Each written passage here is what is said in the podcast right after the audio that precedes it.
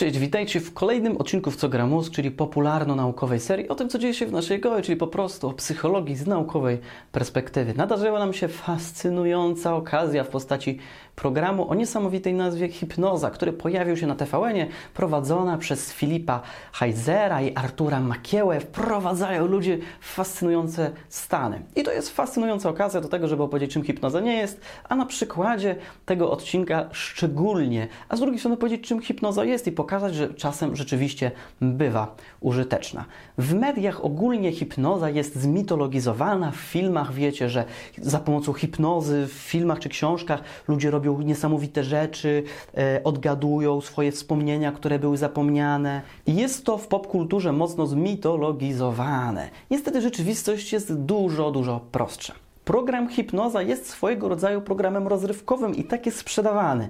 I nie ma z tym żadnego problemu. Są pamiętniki z wakacji, też pewnie jakiś program rozrywkowy. Są patostreamy na YouTubie, też jest to swego rodzaju program rozrywkowy i dopóki nie oglądają tego dzieci, to nikt nie powinien mieć nic przeciwko, prawda? Bo to programy rozrywkowe mogą robić nam, co właściwie chcą.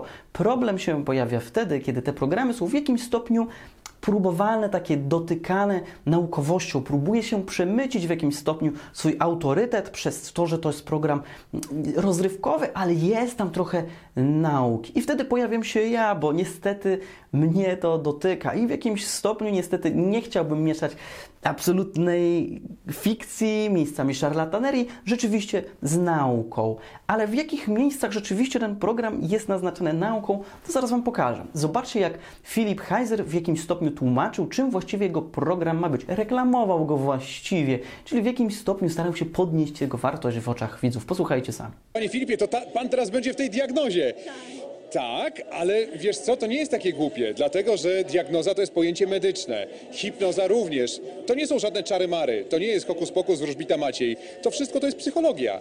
To jest em, pokazanie Państwu już od 3 marca, jakie tajemnice i niesamowite pokłady, o których nie mamy pojęcia, mieszczą się w naszym mózgu.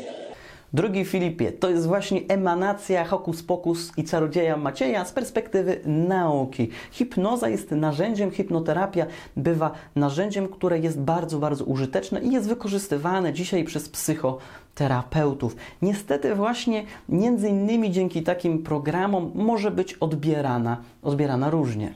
No i wiecie, z jednej strony ten program jest odbierany jako rozrywkowy, ale z drugiej strony nadaje mu się taką etykietkę. No i tu się tak naprawdę spotykają dwie strony i to szczególnie w tych wywiadach śniadaniowych i pewnie po tym programie już mnie do nich więcej nie zaproszą, przynajmniej w TVN-ie, że z jednej strony mówi się, że to są sztuczki, że to taka, wiecie, hipnoza sceniczna, ale z drugiej strony mówi się o falach mózgowych, o terapiach, że to pomaga ludziom i zmienia im życie. Oczywiście jest to program rozrywkowy, który w jakimś stopniu opiera się na autorytecie Artura Makieły, który również pracował dla TVN-u swojego czasu. I on tam chodził po tych programach śniadaniowych, opowiadał, pokazywał różne sztuczki, więc przyjrzyjmy się po prostu Arturowi, kim on właściwie jest. Zacznijmy od tego, że jak wejdziecie na stronę Artura, to znajdziecie tam duży certyfikat British Association of Hypnotherapy. I wiecie, co to robi wrażenie? Wiecie, taki angielski certyfikat, należenie do jakiejś takiej, wiecie, grupy która jest certyfikowana, to musi być coś ważnego. No i oczywiście postanowiłem sprawdzić tą stronę. Jak się okazuje, możecie sobie kupić taki certyfikat za 100 zł i możecie się nim chwalić. A wiecie, jak wygląda certyfikacja? Musicie przedstawić swoje certyfikaty, wystarczy kilka certyfikatów z kursów NLP i możecie się nim posługiwać, jeżeli opłacicie specjalną opłatę członkowską. No i wiecie, za 100 zł w normalnej organizacji, która zrzesza naukowców, osoby, które mają doświadczenie i wykształcenie, to za 100 zł za pół roku nie dostaniecie nawet broszury, która informowałaby o Was o nowościach, czy o nowych badaniach, czy o ciekawostkach z branży te członkostwa w prawdziwych stowarzyszeniach są zdecydowanie droższe, ale abstrahując od ceny, bo może po prostu oni działają pro bono, to trzeba wiedzieć, że na stronie już na pierwszy rzut oka widać, że promują absolutnie pseudonaukowe rzeczy, takie jak eye accessing cues. Jest to teoria, która wywodzi się z NLP i polega na tym, że mm, możesz odczytywać, co się dzieje w głowie rozmówcy, patrząc na jego oczy. I jeżeli ktoś patrzy się na przykład w tą stronę, no to on mm, przypomina sobie obrazek. Patrzy się w tą stronę, to on sobie wyobraża jakieś rzeczy. Jeżeli tutaj patrzy, no to on sobie przypomina jakieś dźwięki. Jeżeli tu to sobie wyobraża. Tak wygląda ta teoria, a w rzeczywistości to jest zupełna bójda. Naukowcy już od dawna pokazali, że to zupełnie, zupełnie nie działa, nie działa w taki sposób i nie ma w ogóle takiego paternu. Ale to był jeden z wniosków, który pokazał mi, że te stowarzyszenie, takie, które ma mądrą brytyjską nazwę, jak wiele stowarzyszeń, które chce się wzorować i stylizować na takie poważne, niestety wywodzi się z takiego mniej naukowego odłamu NLP, Bendlerowskiego, Grinderowskiego, które niestety ma bardzo, bardzo mało wspólnego z nauką. Co nie zmienia faktu, że w NLP znajdują się rzeczy, które zostały potwierdzone średnimi bądź silniejszymi dowodami naukowymi, ale jest tam mnóstwo, mnóstwo, mnóstwo rzeczy, nawarstwień i ludzi, którzy niestety mówią rzeczy, które są zupełnie, zupełnie niesprawdzone naukowo. No dobrze, ale to oczywiście jest certyfikat na stronie, to nie ma żadnego związku, to jest taki marketing wiecie, każdy by tak zrobił. Ja bym tak nie zrobił.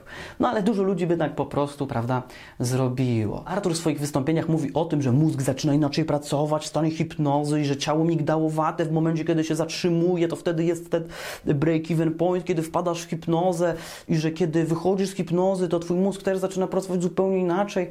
Czyli takie naukowe rzeczy tam pojawiają się. I trzeba mieć tego świadomość. Zresztą sam nazywa się terapeutą, a ktoś, kto nazywa się terapeutą, a nie ma backgroundu naukowego, nie wie, co są badania naukowe, no to powinny nam się zapalać e, lampka, czy rzeczywiście powinniśmy korzystać z usług takiej osoby. Warto zdać sobie sprawę, jakie są mm, standardowe wymagania do tego, jak psychoterapeuta czy terapeuta powinien przygotować się do swojej pracy. No ale dobrze, wracajmy. Artur na swojej stronie e, swojego czasu napisał o skuteczności hipnoterapii, tam 93% e, pojawia się na stronie, no i powołuje się na artykuł z 1970 roku. Oczywiście nie potrafię go podlinkować w żaden sposób do źródła, które mógłbym zweryfikować, dlatego musiałem go troszeczkę poszukać. Okazuje się, że ta metaanaliza badanie, która porównuje hipnoterapię na przykład do psychoanalizy, która jest zupełnie już pseudonaukowa, no a to lata 70., może wszyscy o tym jeszcze nie wiedzieli. No ale porównuje tego typu rzeczy, jest zupełnie nienaukowa, posiada wiele błędów metodologicznych i w ogóle powoływanie się na tego typu badanie jest bardzo, bardzo średnie. I to jedyne miejsce, które znalazłem, w którym Artur odnosi się do badań. W większości są to jakieś tezy, jakieś takie teorie, które gdzieś tam się przeplatają. Jest tam mądry język, ale mało jest tam źródeł, do których moglibyśmy się odnieść, które moglibyśmy rzeczywiście zweryfikować. Zresztą na fanpage'u całego programu znalazła się tam informacja, że tylko 30% społeczeństwa jest podatnych na wchodzenie tak szybko w hipnozę i tak głęboko. Dlatego musieliśmy wyselekcjonować osoby, które będą podatne. Oczywiście nie ma tam żadnego źródła, nie ma badań na ten temat, no bo to nie jest do końca hipnoza, to co jest tam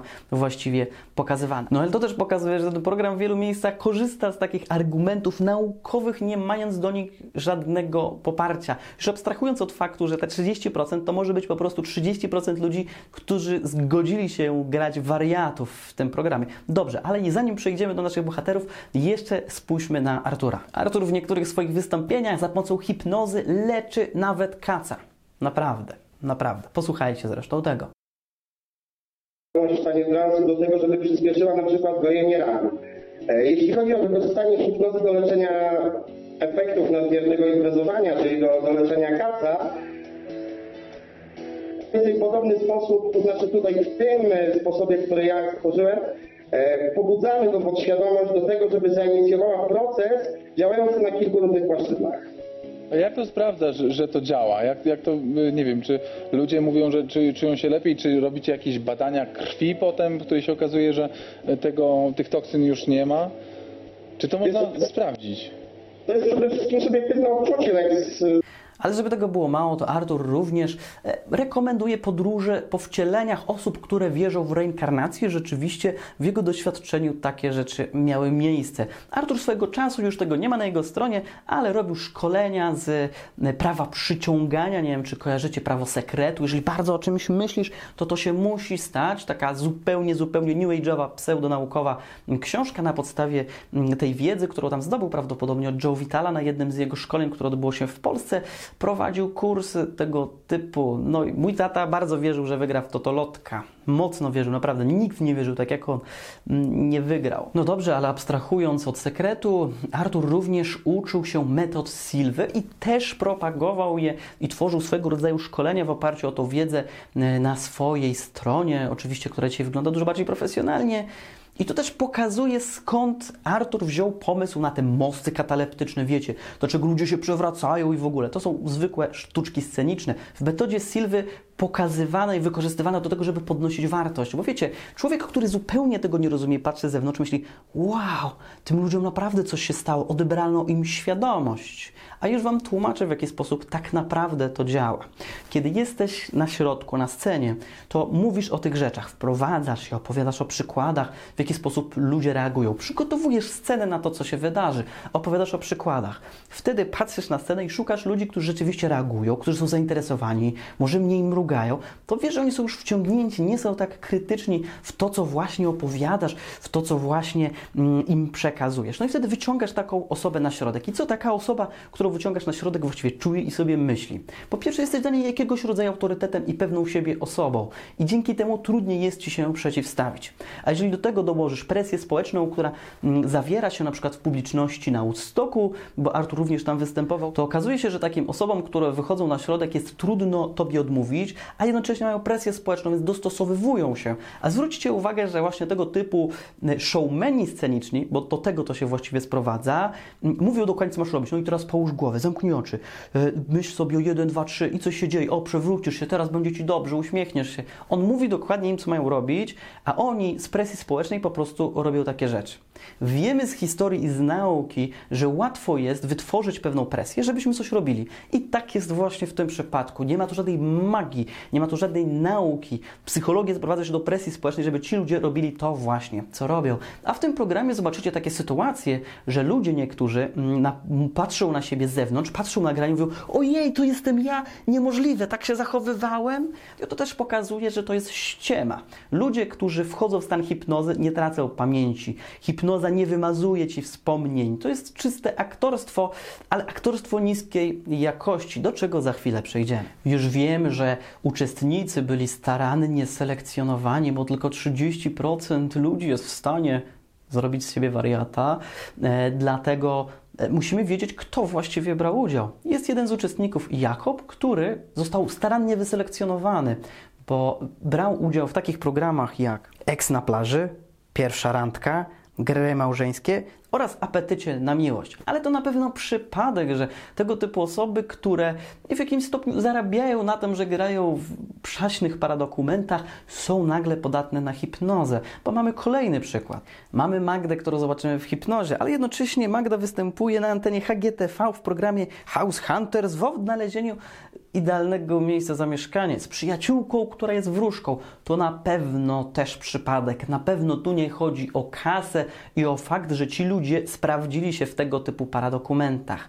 Bo mam wrażenie, że ten program to jest dokładnie taki, wiecie, program paradokumentalny, w którym po prostu wszyscy sobie spokojnie godzą się na to, że ci ludzie grają, a my się z nich po prostu śmiejemy. Jest to podatek za to, żeby być trochę wariatem na scenie. I nie ma co się dziwić, bo ten program ma swoje źródło w brytyjskiej wersji. I tam też na początku bardzo kontrowersyjnie do niego społeczność podeszła, ponieważ no, było to dosyć tane i przaśne. Co wcale nie przeszkadza w tym, żeby to mogło odnieść sukces, bo dlaczego nie mielibyśmy się śmiać z wariatów? Śmiejemy się z ludzi, którzy upijają się na umór i przewracają się z krzeseł na swoich różnych programach w internecie, więc w ogóle nie powinno nas to dziwić. I moim zdaniem ten program będzie miał dużą oglądalność, bo jeżeli odetniemy prowadzących, to możemy, może się okazać, że rzeczywiście, rzeczywiście są tam ludzie, z których chcemy się śmiać, a oni zarabiają za to całkiem, całkiem dobre pieniądze. No dobrze, to może przejdźmy, czym właściwie hipnoza jest, bo wiemy, że te sztuczki sceniczne w wykonaniu pana Artura to po prostu bycie scenicznym zwierzęciem i to w takim pozytywnym słowie tego znaczenia, panie Arturze. Po prostu jest pan w tym dobry, ale nie ma to związku z nauką ani z hipnozą, bo hipnoza tak naprawdę i znowu odrę was z takiej magii kina, jest to po prostu narzędzie, które pozwala nam się skupić na sobie, i odcina nas od otoczenia. To właściwie do tego sprowadza się hipnoza. Nikt w prawdziwej hipnozie klinicznej, zbadanej naukowej nie wariuje jak małpa, nie zachowuje się jak faraon w cyrku, czy próbuje się w kimś zakochać. To są bzdury. To są sceniczne sztuczki, z których możemy się pośmiać, które nie mają związku z naszą psychiką i z jakimiś mrocznymi narzędziami, ale tak naprawdę z presją społeczną, co jesteśmy w stanie zrobić, gdy ktoś nam każe, kiedy wszyscy na nas patrzą, bo trudno nam się jest sprzeciwić grupie, prawda? Stan hipnozy jest definiowany jako skłonność właśnie ograniczonej percepcji zewnętrznej i skupieniu się na wnętrzu. Niektórzy mówią o tym, że osoby wtedy są bardziej podatne na jakieś indukcje, co jest oczywiście nieprawdą. To trochę tak jak z reklamą podprogową. W swojego czasu wszyscy myśleli, że reklama podprogowa i wrzucenie takich klatek podświadomych zmieni nasze życie i będziemy kupować coś, czego rzeczywiście nie chcemy, ale badania pokazują, że to praktycznie nie działa. Działa to w bardzo prosty sposób. Proste symbole mogą na nas płynąć, jak uśmiechnięta buźka, ale już jakieś takie symbole typu, wiecie, chcecie się palić, paczka papierosów, albo nie wiem, wyjazd w Karpaty, no, jeżeli pokażę tam takie zdjęcie, to nie sprawi, że ludziom się po prostu będzie chciało. To jest jeden z tych mitów. I tak właśnie jest w przypadku naszej hipnozy. Dobrze przeprowadzona hipnoza może prowadzić do zmian w pracy mózgu w pewnych obszarach, dzieją się troszeczkę inne rzeczy przez krótki okres czasu. Ale właściwie co z tego wynika? To znaczy, że może program hipnozy rzeczywiście jednak działa? E, niestety nie. Za pomocą hipnozy możemy niwelować ból, w pewnym stopniu, bo z perspektywy procesów, które dzieją się w naszej głowie, to rzeczywiście ból jest, nie jest tak skomplikowanym jak inne procesy, które się dzieją w naszej głowie. Są niektóre badania średniej jakości, które mogą rzeczywiście i wskazują na to, że hipnoza może niwelować objawy astmy, może objawy niwelować stresu, a w przypadku lęku, rzucania palenia czy odchudzania, hipnoza może być dodatkowym narzędziem wspierającym. Nie ma badań, które potwierdzałyby, że w 100% to, to działa. Rzeczywiście, jeżeli zastosujemy klasyczną terapię, to taka hipnoza może być pomocna, ale nie jest absolutnie magiczną pigułką czy, czy narzędziem, które nagle nas odchudzi czy zmieni nasze życie. Jeżeli ktoś myśli o tym, żeby niwelować choroby, polipy, czy może bezpłodność za pomocą hipnozy, to bardzo się rozczaruje. Nie ma badań potwierdzających tego typu rzeczy, a rozsądek podpowiada nam, że to raczej są wątpliwe pomysły, które mogą wręcz nam zaszkodzić, bo wyobraźcie sobie, że ktoś nam powie, że hipnoza nam w tym pomoże, a znajdą się osoby, które zrezygnują z klasycznego leczenia na rzecz właśnie hipnozy. No przecież ona jest taka skuteczna, ludzie na scenie tak szybko się zmieniają. Niestety może mieć to również negatywne konsekwencje, takie przereklamowanie hipnozy. Teraz już wiemy, że hipnoza może na przykład w terapii poznawczo-behawioralnej być narzędziem, które może być wsparciem. Hipnozy stosuje się coraz rzadziej i coraz mniej, są skuteczniejsze narzędzia, ale oczywiście nie ma narzędzi, które pozwalają nam być skuteczne w każdym miejscu. Ten program i ten odcinek jest swojego rodzaju nauczką, abyśmy nauczyli się odróżniać ludzi, od których chcemy się uczyć, albo od ludzi, którzy rzeczywiście mogą mieć wpływ na nasze życie. Artur Makieła na swoim LinkedInie pokazuje, że jego doświadczenie to dziennikarstwo, które ukończył i kilka kursów NLP. Czy to wystarczy, żeby zmieniać ludziom życie? Czy to dla Ciebie jest odpowiednia jakość? Kilka tygodni spędzonych na sali szkoleniowej, czy jest wystarczającą ilością, by człowiek był w stanie poznać to wszystko, biochemię, neurologię, tego, co się dzieje z naszym ciałem. Ja nie ufam takim osobom. Te osoby są fantastyczne, jeżeli chodzi właśnie o imprezy integracyjne, zabawy na scenie, ale jeżeli mówimy tu o terapii, to miejmy się zdecydowanie na baczności. Ten program z jednej strony może popularyzować hipnozę, ale z drugiej strony może sprawić, że mm, psychoterapeuci z bogatym doświadczeniem, którzy stosują ze skutecznością tego typu narzędzia, będą e, oceniani z perspektywy tego programu. I program, w którym ludzie po prostu robią z siebie wariatów i wygłupiają się, nie jest niczym nowym. Jeżeli spojrzymy na Azję, to ten program jest naprawdę lightowy. Ale program, który jest głupawym programem, dokleja się etykietki naukowości, albo jakiegoś mistycyzmu, albo niewiarygodnej skuteczności, to tu powinna Wam się zapalać lampka. Dziękuję Ci serdecznie za wysłuchanie tego materiału. Jestem ciekaw Twoich opinii i Twoich pomysłów na ten temat. Jeżeli masz inne pomysły na, na kolejne materiały, które mógłbym nagrać, to również proszę Cię o taką informację. Chcę Ci też dać znać, że jest to poziom audio materiału, który został opublikowany na YouTubie, więc jeżeli chcesz widzieć i słyszeć więcej, bo na YouTubie publikuję więcej, to proszę subskrybuj mój kanał. Wystarczy, że wpiszesz Piotr Marszałkowski na YouTubie i zaraz mnie znajdziesz. Dziękuję Ci za wysłuchanie tego materiału audio i do usłyszenia już niebawem. Cześć.